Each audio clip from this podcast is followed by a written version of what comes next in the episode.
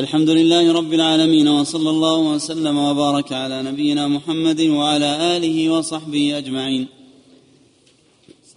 أما بعد في هذا اليوم الحادي والعشرين من من شهر ربيع الآخر لعام أربعة وثلاثين وأربعمائة وألف ينعقد هذا المجلس الرابع في شرح كتاب الإيمان من صحيح الإمام البخاري رحمه الله تعالى. لمعالي شيخنا الشيخ الدكتور يوسف بن محمد الغفيص حفظه الله تعالى في جامع عثمان بن عفان رضي الله عنه بحي الوادي بالرياض. قال رحمه الله تعالى باب علامة باب علامة الإيمان حب الأنصار. حدثنا أبو الوليد قال أخبرنا شعبة قال أخبرنا شعبة أخبرني عبد الله بن عبد الله بن جبر قال سمعت أنسا عن النبي صلى الله عليه وسلم قال آية الإيمان حب الأنصار وآية النفاق بغض الأنصار. نعم الحمد لله رب العالمين وصلى الله وسلم على عبده ورسوله نبينا محمد وآله وأصحابه أجمعين. قال الإمام أبو عبد الله محمد بن إسماعيل البخاري رحمه الله تعالى في صحيحه في كتاب الإيمان باب علامة الإيمان حب الأنصار. وأورد فيه حديث أنس عن النبي صلى الله عليه وسلم قال آية الإيمان حب الأنصار وآية النفاق بغض الأنصار. قوله رحمه الله باب علامة الإيمان حب الأنصار. مناسبته للكتاب أن فيه ذكرا لخصلة من خصال الإيمان وشعيرة من شعائر الإيمان. فبعد أن ذكر ما كان من التشريع في محبة المؤمن لأخيه المؤمن وما سبق في حديث أنس ثلاث من كن فيه وجد بهن حلاوة الإيمان وفيه وأن يحب المرء لا يحبه إلا لله. بين بعد ذلك التخصيص في هذه المحبة التي جاء تشريعها مطلقا فوقع تشريعها إيمانا مطلقا وجاء تشريعها إيمانا على سبيل التخصيص.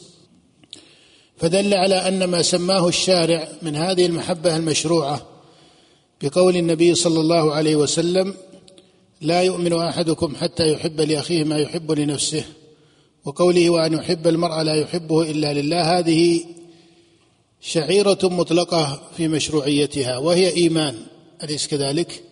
ثم ذكر هنا أوجه من التعيين لهذه المحبة فسمى الشارع حب الأنصار فسمى الشارع حب الأنصار وأورد فيه المصنف حديث أنس رضي الله تعالى عنه. آية الإيمان أي علامته الظاهرة.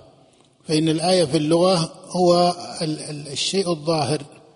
فآية الإيمان أي ما يظهر به تحقيق الإيمان. والبراءة من النفاق. والبراءة من النفاق يحصل بحب الأنصار. وهذا ليس على سبيل الاختصاص كما هو بدهي ولكن هذا مما يحصل به ظهور الإيمان والبراءة من النفاق. وأنت تعلم أن الإيمان يكون بالقول ويكون باللسان ويكون بالجوارح. فبين النبي صلى الله عليه وسلم أن آية الإيمان أي العلامة الظاهرة المحققة للإيمان في هذا السياق هو حب الأنصار. كما أن خلاف ذلك وبغض الأنصار هو آية النفاق وهذا معرف بأن محبة المؤمنين إيمان وأن بغض المؤمنين نفاق. فإذا كان في أئمتهم كالأنصار فإنهم من أئمة المؤمنين وهم المهاجرون هم أئمة المؤمنين فإن هذا أبلغ في ظهور هذه الآية إذا كان محبة في تحقيق الإيمان أو نفاقا إذا كان بغضا لهم أو للمهاجرين. قال النبي صلى الله عليه وسلم في هذا الحديث آية الإيمان أي علامته المحققة الظاهرة. وهذا يدلك على أن الإيمان على أن الإيمان له ظاهر. على أن الإيمان له ظاهر لأنه ذكر هنا الآية. لأنه هنا ذكر الآية. لأنها لأنه ذكر الآية. وفيه معنى يقع لي والله أعلم. من الدلالة وهو أن النبي قال آية الإيمان وهذا باعتبار ما يظهر في تحقيق الإيمان. وإن كان المذكور هنا المحبة وهي أمر في القلب ولكن هذا الذي في القلب يظهر أثره أليس كذلك؟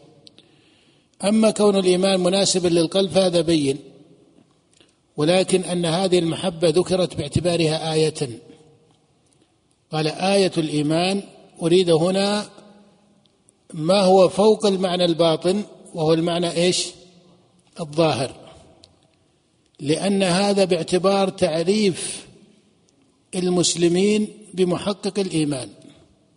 مثل ما في حديث ثوبان ولا يحافظ على الوضوء إلا إلا مؤمن. فهذا مما يعلم به ظهور الإيمان. لأنه لو كان المرد إلى علم الله سبحانه وتعالى لو كان المقصود الرد إلى علم الله سبحانه وتعالى. لما تأتى في السياق ذكر الآية في حق الله. لما تأتى في السياق ذكر الآية في حق الله فإنه في حق الله لا يقال آية كذا في حقه. آية علم علمه بهذا الشيء أن تكون له آية صفتها كذا وكذا. فإن الله يعلم خائنة الأعين وما تخفي الصدور. فلما قال النبي آية الإيمان دل على اعتبار إيش؟ الظاهر كما اعتبر الباطن ضرورة. ما وجه كون الباطن معتبرا ضرورة؟ لأنه ذكر المحبة والمحبة في أصلها عمل قلبي. أليس كذلك؟ فكونها يعتبر بها الباطن هذا بدهي لأن الصفة في أصلها صفة قلبية.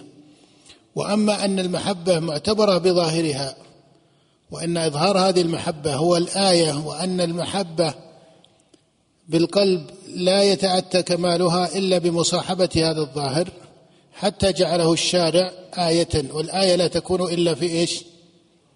لا تكون في الباطن المجرد لأن الباطن المجرد لا يعلمه إيش؟ الباطن المجرد لا يعلمه إلا الله. وليس المقصود بهذا أنه في علم الله هو الآية فإن الله يتعالى عن مثل هذا السياق. إن الله جل وعلا لا يقال في مثل حقه هذا. فلما سمى النبي كلمة الآية لم يقل حب الأنصار إيمان. وبغض الأنصار نفاق. لو لو قال هذا لدل على أصل المحبة ويدل على كمالها بالتضمن أو اللزوم. لكن هنا لما قال آية دل على أن الظاهر معتبر في الإيمان من باب المطابقة وليس من باب التضمن واللزوم. دل على أن اعتبار العمل الظاهر من باب المطابقة وليس من باب التضمن واللزوم. لو ورد الحديث حب الأنصار من الإيمان لكان هذا من باب التضمن أو اللزوم. لكن لما جاء الحديث آية الإيمان هذا ذكر للظاهر. كلمة آية ذكر للظاهر المتعلق بمدرك المخاطبين. بمدرك المخاطبين. فهو خطاب أو خبر يبين به مدرك المخاطبين والمخاطبون لو لم يكن إلا ما في القلوب لا يعلمونه. أليس كذلك؟ وهذا يعرفك بأن العمل الظاهر من الإيمان ويعرفك بأن العمل الباطن كالمحبة أو ما يسمونه عمل القلوب لا يتأتى تحقيقه شرعا إلا بعمل ظاهر معه إلا بعمل ظاهر معه. فكل عمل من أعمال القلوب فله آثاره الظاهرة. حتى جعل الشارع آثاره حتى جعل الشارع آثاره قدرا من ماهيته حتى جعل الشارع آثاره قدرا من ماهيته لما عبر بكلمة إيش؟ لما عبر بكلمة آية. فإن الآية هي في الظاهر. فإن الآية في الظاهر. فلما جعل الشارع آثار المحبة الظاهرة والمحبة عمل قلبي جعل آثارها سمى الآثار هي الآية. دل على أن الآثار هنا معتبرة على كونها قدرا من الماهية. فينتج عن هذا نتيجة ماذا؟ أنه لا يقع في الشريعة عمل قلبي مجرد عن آثاره الظاهرة. لا بد أن له وجها من الآثار الظاهرة. كما أن الأعمال الظاهرة لا تتأتى إيمانا وشرعا إلا إذا كان لها أصل في القلب. ولهذا يكون بحث المرجئة في مسألة الأعمال الظاهرة هو نوع من التجريد الذي لا وقوع له في الشريعة. كما أن قول من يقول منهم بأن أعمال القلوب من الإيمان بخلاف أعمال الجوارح قدر من التجريد لا وقوع له في الشريعة. فما من عمل في القلب إلا ويقدر له أثر. فإذا استتم هذا الأثر تحقق هذا العمل على وجهه وإلا كان ماذا؟ وإلا كان ناقصا. ولعناية الشارع بهذا الأثر وتطبيقه جعله قدرا من الماهية حتى علق الأمر به في مسألة تمييز المكلفين لأن المكلفين إنما يدركون ما كان ظاهرا. فهذا قوله آية الإيمان آية الإيمان أي في مدرككم. من آيات الإيمان التي يعرف بها إيمان المؤمن في مدرك المخاطبين فإن المؤمن يعلم بإيمانه كما أن الكافر يعلم بكفره كما أن الكافر يعلم والمنافقون لما كانوا يظهرون ويضمرون قال الله جل وعلا ولتعرفنهم في لحن القول ففي قولهم لحن لكن الخفاء فيهم أكثر الخفاء فيهم أكثر ولهذا ما قيل في الكفار وممن حولكم من الأعراب منافقون ومن أهل المدينة مردوا على النفاق لا تعلمهم ما قيل هذا في الكفار إنما قيل في المنافقين لما في نفوسهم من التذبذب فإذا المقصود أن قوله آية الإيمان هذا دليل على اعتبار الظاهر وهذا باعتبار مدرك المكلفين وأن المحبة لا يتأتى تحقيقها شرعا إلا بإيش؟ بأثرها الظاهر وإن كان أصلها ومبتدأها في القلب وإن كان أصلها ومبتدأها في القلب. قال آية الإيمان حب الأنصار وآية النفاق بغض الأنصار. فإن بغض المؤمنين من آيات النفاق أي من علامات النفاق. فهو كاشف ومعرف بحال المنافق. وبه يعلم وبه يعلم فضل الصحابة رضي الله تعالى عنهم. وأن الطعن على الأنصار وأن الطعن على الأنصار هو نفاق في كلام النبي صلى الله عليه وسلم. وما جاء من من النصوص في الأنصار وإن كان المهاجرون من حيث الجملة يقدم ذكرهم وفضلهم على الأنصار باعتبار ما لهم من السبق كما قال الله جل وعلا والسابقون الأولون من المهاجرين والأنصار. إلا أن ما جاء من النصوص في الأنصار إما مختصة أو مجتمعا ذكرها مع ذكر المهاجرين أقطع لكل شبهة عرضت في أمر المهاجرين. فإنما طعن به على الصحابة رضي الله تعالى عنهم إذا قيل إن النصوص التي وردت في القرآن في مدح الصحابة إنما هي في آل البيت أو في طائفة منهم فإن النصوص التي تذكر الأنصار بالتسمية يعلم بها ماذا؟ أن هذا ليس في آل البيت.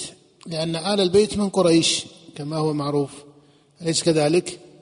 آل البيت من قريش. لما قال الله تعالى والسابقون الأولون من المهاجرين والأنصار فلما ذكر المهاجرين وذكر الأنصار دل على أن المقصود بالمهاجرين هم أهل الهجرة وأن المقصود بالأنصار هم الأوس والخزرج. وليس المقصود بالأنصار مطلق النصرة التي تقع من المهاجر. فإن أبا بكر من أنصار النبي وعلي من أنصار النبي أليس كذلك؟ فلا يفسر بالنصرة المطلقة لأن المهاجرين ذكروا من قبل فدل هذا التمييز على أن الأنصار يراد بهم هنا ليس مطلق النصرة وإنما الذين لهم هذه الصفة من المؤمنين غير المهاجرين وهم أنصار النبي صلى الله عليه وسلم من الأوس والخزرج فهذا النص في كتاب الله ونظائره في القرآن أو في كلام النبي صلى الله عليه وسلم يبين امتناع تقدير أدنى شبهة في الطعن على الصحابة. في الطعن على الصحابة وأن يقال إن هذا النص من الثناء إنما جاء في آل البيت. فإنه لو قدر أن فسرنا جدلا اختصاص المهاجرين اختصاص المهاجرين بآل البيت. ولا شك أن آل البيت فيهم أئمة من المهاجرين. وآل بيت النبي صلى الله عليه وسلم لا يقع الإيمان على التحقيق إلا بمحبتهم لله ولقرابتهم من النبي صلى الله عليه وسلم. كما قال النبي عليه الصلاة والسلام كما في صحيح العباس لما شكى إليه أن أن قوما يجفون بعض بني هاشم قال والذي نفسي بيده لا يؤمنون حتى يحبوكم لله ولقرابتي فمحبتهم مشروعة لإيمانهم ولقرابتهم من رسول الله صلى الله عليه وسلم. لكن المهاجرين يدخل فيهم من ليس من أهل البيت. فإن عمر رضي الله عنه ليس من أهل البيت وعثمان ليس من أهل البيت وكذلك أبو بكر ليس من أهل البيت فيدخل فيهم المؤمنون من أهل الهجرة من كان من أهل البيت أو غيرهم. لكن هذا لو قدر فيه أدنى احتمال في الجدل فإن الثاني لا يتأتى على أي وجه من الجدل. لو قدر على وجه جدلي وهو ما يفرض ولا يقدر صحته فإن الثاني حتى الفرض الجدلي لا يتأتى عليه لأنه ذكر إيش؟ الأنصار وأثنى عليهم والأنصار قبيلة خارجة عن قريش. هؤلاء عرب عاربة وهؤلاء عرب مستعربة. أليس كذلك؟ قال والسابقون الأولون من المهاجرين والأنصار وهذا السياق في القرآن من أقطع ما يجاب به عن الشبهات التي قيلت على الصحابة رضي الله تعالى عنهم في بعض مذاهب أهل الطوائف في بعض مذاهب الطوائف وهذا أوجه في بعض الطوائف والمقالات على أنواع. فهذا يقطع هذه المادة لأن ذكر الأنصار والأنصار ليسوا من قريش أصلا فلا يتأتى أن يقال إنهم من أهل البيت أصلا لأنهم عرب عاربة والقرشيون عرب مستعربة. فقال آية الإيمان حب الأنصار. فكذلك هذا الحديث يدل على فضل الصحابة رضي الله تعالى ويدل على أن الإيمان شعب ويدل على أن كلما كان في من هو أعظم تحقيقا في الإيمان فإن محبته تكون أكثر تشريعا. ولهذا ميز النبي محبة الأنصار عن مطلق المحبة المشروعة. نعم. وجاء في الحديث الآخر وهو في الصحيح أيضا أن النبي صلى الله عليه وسلم قال في الأنصار في حديث البراء لا يحبهم إلا مؤمن ولا يبغضهم إلا منافق. من أحبهم أحبه الله ومن أبغضهم أبغضه الله. ولا يمكن تفسير الأنصار بالمطلق هنا فإنما هو كان في الأنصار الذين هم الأوس والخزرج. نعم.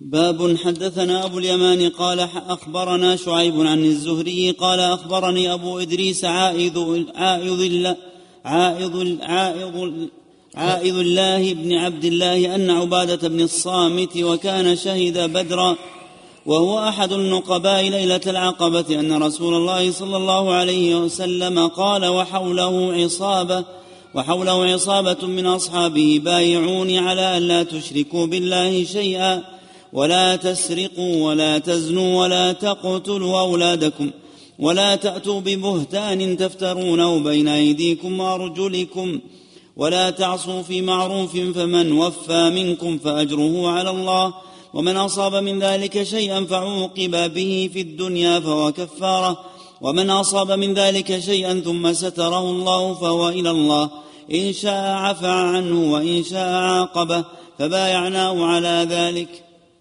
نعم هذا حديث عبادة ابن الصامت وهو من جوامع الأحاديث في بيعة الأنصار للنبي صلى الله عليه وسلم.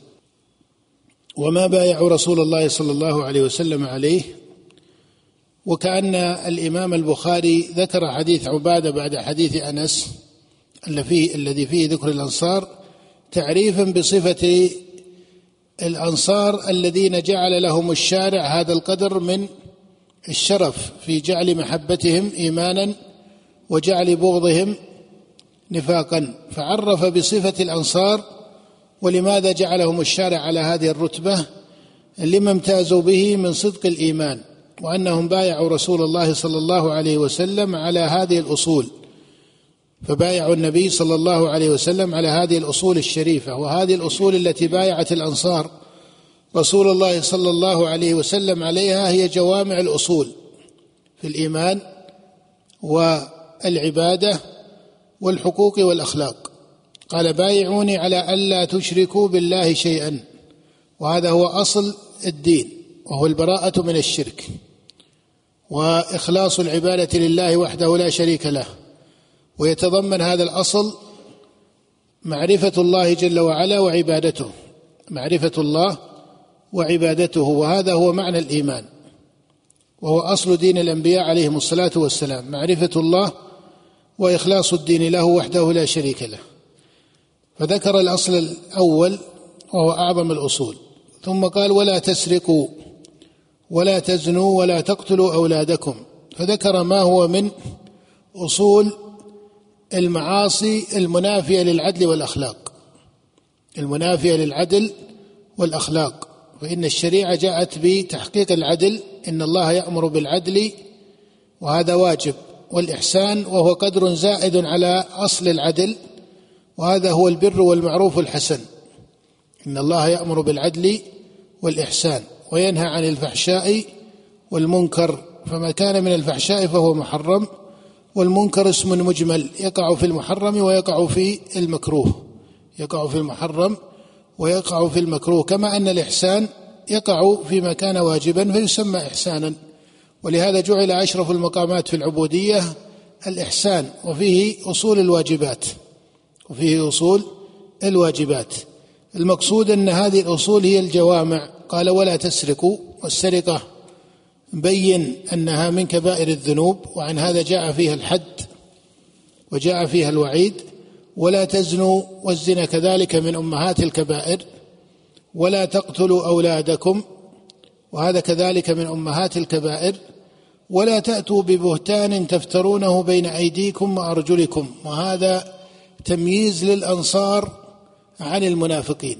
هذا تمييز للأنصار عن المنافقين. وهذا مما التفت إليه الإمام البخاري والله أعلم في ايراده للحديث. إلى أن الأنصار لما كان بغضهم نفاقا لما كان بغضهم نفاقا دل على براءتهم من النفاق. لما جعل على سبيل التقابل لما صار حبهم ايمانا وصار بغضهم نفاقا فإذا كان بغضهم نفاقا فيتأتى في النظر أنهم براء من النفاق من باب أولى وإلا لو قدر وجه من النفاق فيهم لما كان بغضهم إيش؟ نفاقا. فلما سمى الشارع بغضهم نفاقا دل على منافاة قلوبهم ونفوسهم بتثبيت الله لهم منافاة نفوس الأنصار للنفاق ومادة النفاق وأنهم أئمة في الإيمان. وأنهم أئمة في الإيمان. وعن هذا جاء في قال ولا تأتون ببهتان. وهذا هو مسلك المنافقين. فكان مما بايعوا رسول الله صلى الله عليه وسلم عليه البراءة من طرق النفاق التي كان المنافقون ينتحلونها وأنهم يأتون بالبهتان وتقليب الأمور كما صار منهم في تقليب الأمور في قصة الإفك وكما صار منهم في تقليب الأمور يوم أحد. وكما صار منهم في تقليب الأمور من المنافقين يوم الخندق. فهذا التقليب الذي يعتمد على الحيل والكذب الله النبي صلى الله عليه وسلم بايع الأنصار على عدم اتخاذه وبايعوا رسول الله على ذلك والتزموه في هديهم رضي الله تعالى عنهم. ولهذا عرفوا بصدقهم وصبرهم حتى لما حصل للنبي صلى الله عليه وسلم في بعض المواقف ما حصل. قام بعض ساداتهم وقال يا رسول الله لو أمرتنا أن نخيضها البحر لأخذناها ولو أمرتنا أن نضرب أكبادها إلى برك الغماد لفعلنا. وإذا ضربوا أكبادها إلى برك الغماد وصلوا ساحل البحر في الجملة. فمعناه أننا نمتد معك إلى أن نصل البحر. نعم.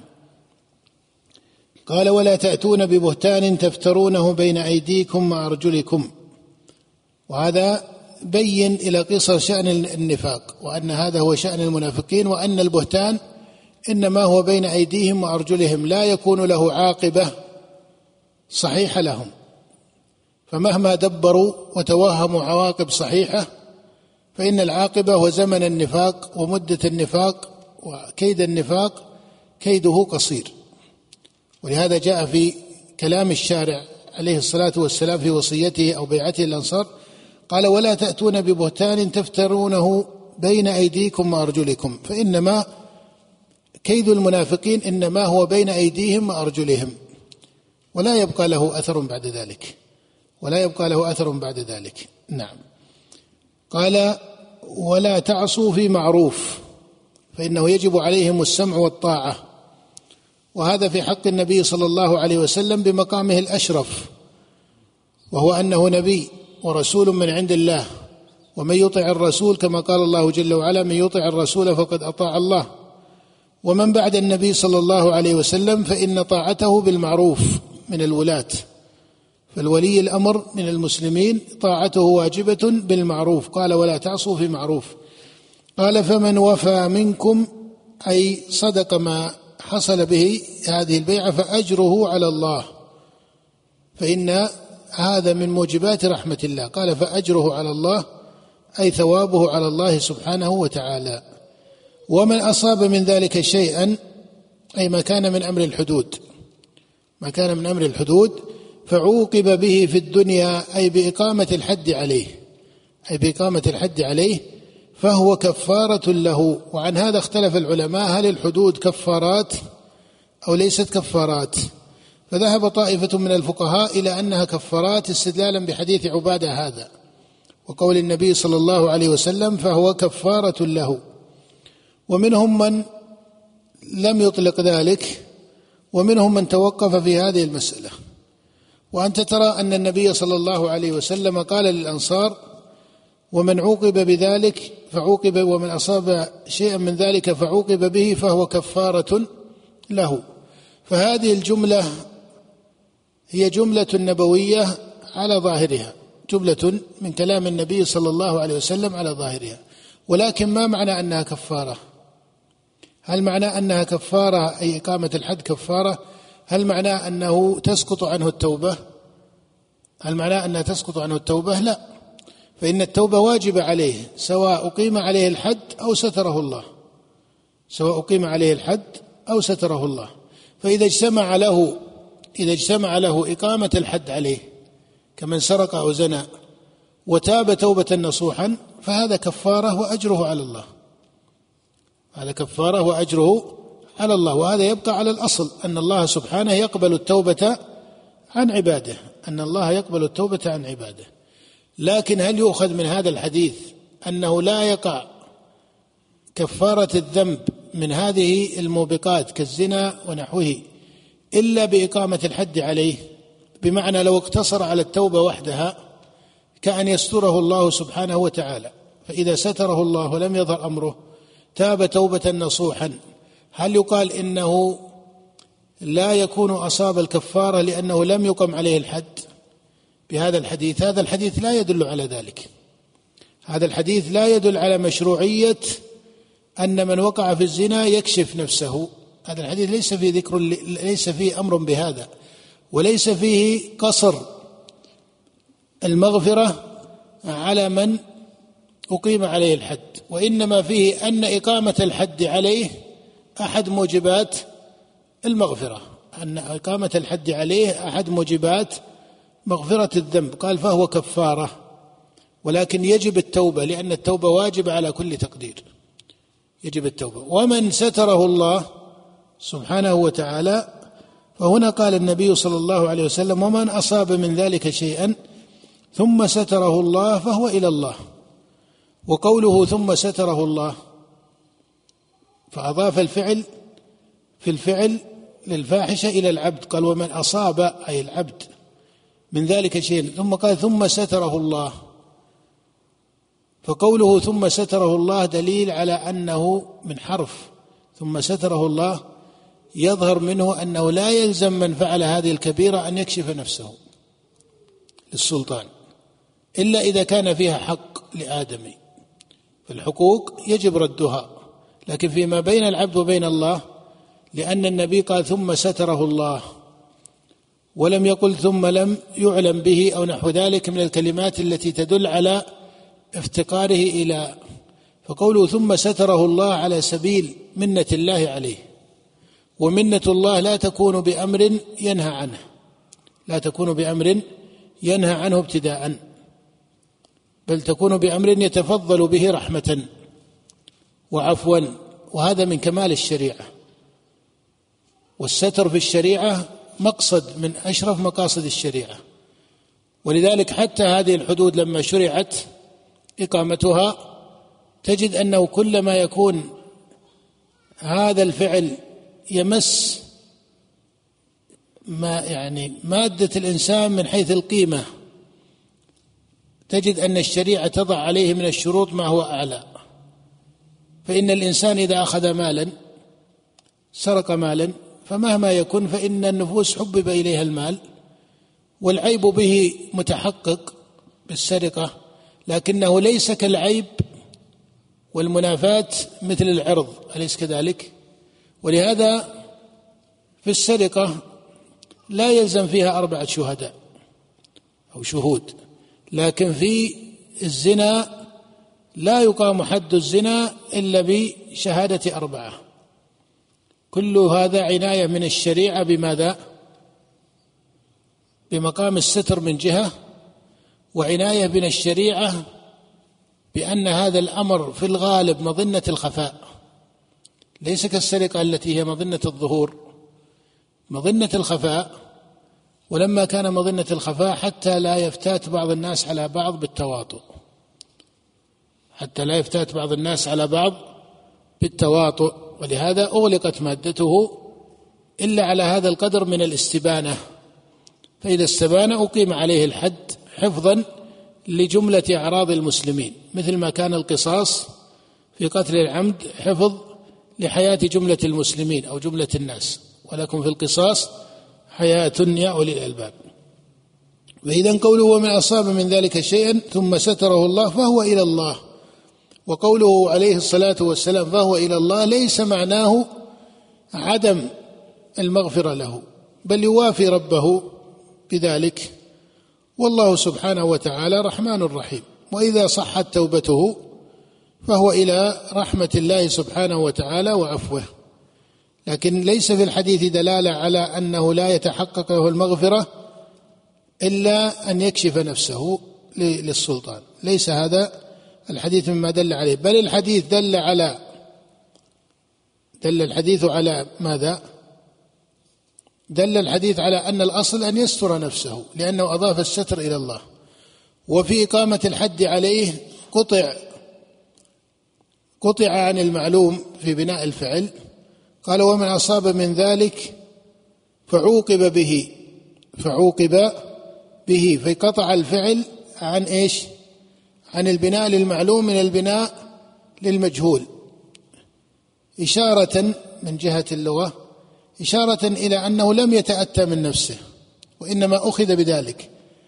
فما بين إصابة الزنا وما بين العقوبة؟ ما الذي بينهما؟ ما الذي بين الوقوع في الزنا والعقوبة؟ بينهما الإقرار والثبوت إلى آخره أليس كذلك؟ هل ترى أنه أشير إليه؟ أجمل قال ومن أصاب فإيش؟ فماذا؟ فعوقب فكأن الوسط لم يسمى لأنه ليس مقصودا في الذكر ليس مقصودا من جهة أن المكلف إذا زل لم تأمره الشريعة. ما قال فأبان أمره أو ما إلى ذلك لم يذكر وإنما قال فمن أصاب فعوقب. فكأن المتوسط هذا لم يكن مستدعى ذكره لعدم قصد الشارع إلى تسميته لأنه لم يكلف به الخلق. لم يكلف به الخلق أن يكشفوا أنفسهم إذا عرض ذلك منهم. ولكنه إن أصابه ذلك بشهادة الشهود أو هو اعترف أو هو اعترف فإنه لو اعترف ما كان محظورا هذا الاعتراف لأن ماعزا ماعز بن مالك والغامدية لما اعترفوا لم يذم النبي صلى الله عليه وسلم الاعتراف من حيث هو وإن كان لم يستدعه فبين من حال النبي صلى الله عليه وسلم أنه لم يستدعه. نعم. وما أمر بالتفتيش في هذا. نعم. فإذا قوله فعوقب به ومن أصاب فعوقب هذا ذكر الطرفين وعدم الإشارة للتوسط بقطع الفعل عن المعلوم إلى المجهول يعلم به أن الحديث دلالته أقرب إلى أنه لا يشرع الإظهار والله تعالى أعلم ويبلغ العبد التوبة النصوح والإصلاح بينه وبين ربه سبحانه وتعالى يصلح ما بينه وبين الله بصادق التوبة وإذا عوقب به فإن هذا لا يغنيه عن التوبة. فإن التوبة في جميع الكفارات تبقى مشروعة. فإن التوبة في جميع الكفارات تبقى مشروعة. فإذا قيل هذا كفارته كذا وكذا شرعت التوبة كذلك. فالتوبة لا بد منها لأنها حق متمحض لله سبحانه وتعالى. بخلاف الكفارات فإنه يدخل فيها ما هو حق لاستيفاء الآدمي ونحو ذلك. نعم. قال فبايعناه على ذلك. نعم. إذا هو وصف لصفة الأنصار الذين صار حبهم إيمانا وبغضهم نفاقا. نقف على قوله باب من الدين الفرار من الفتن وبالله التوفيق وصلى الله وسلم على عبده ورسوله نبينا محمد.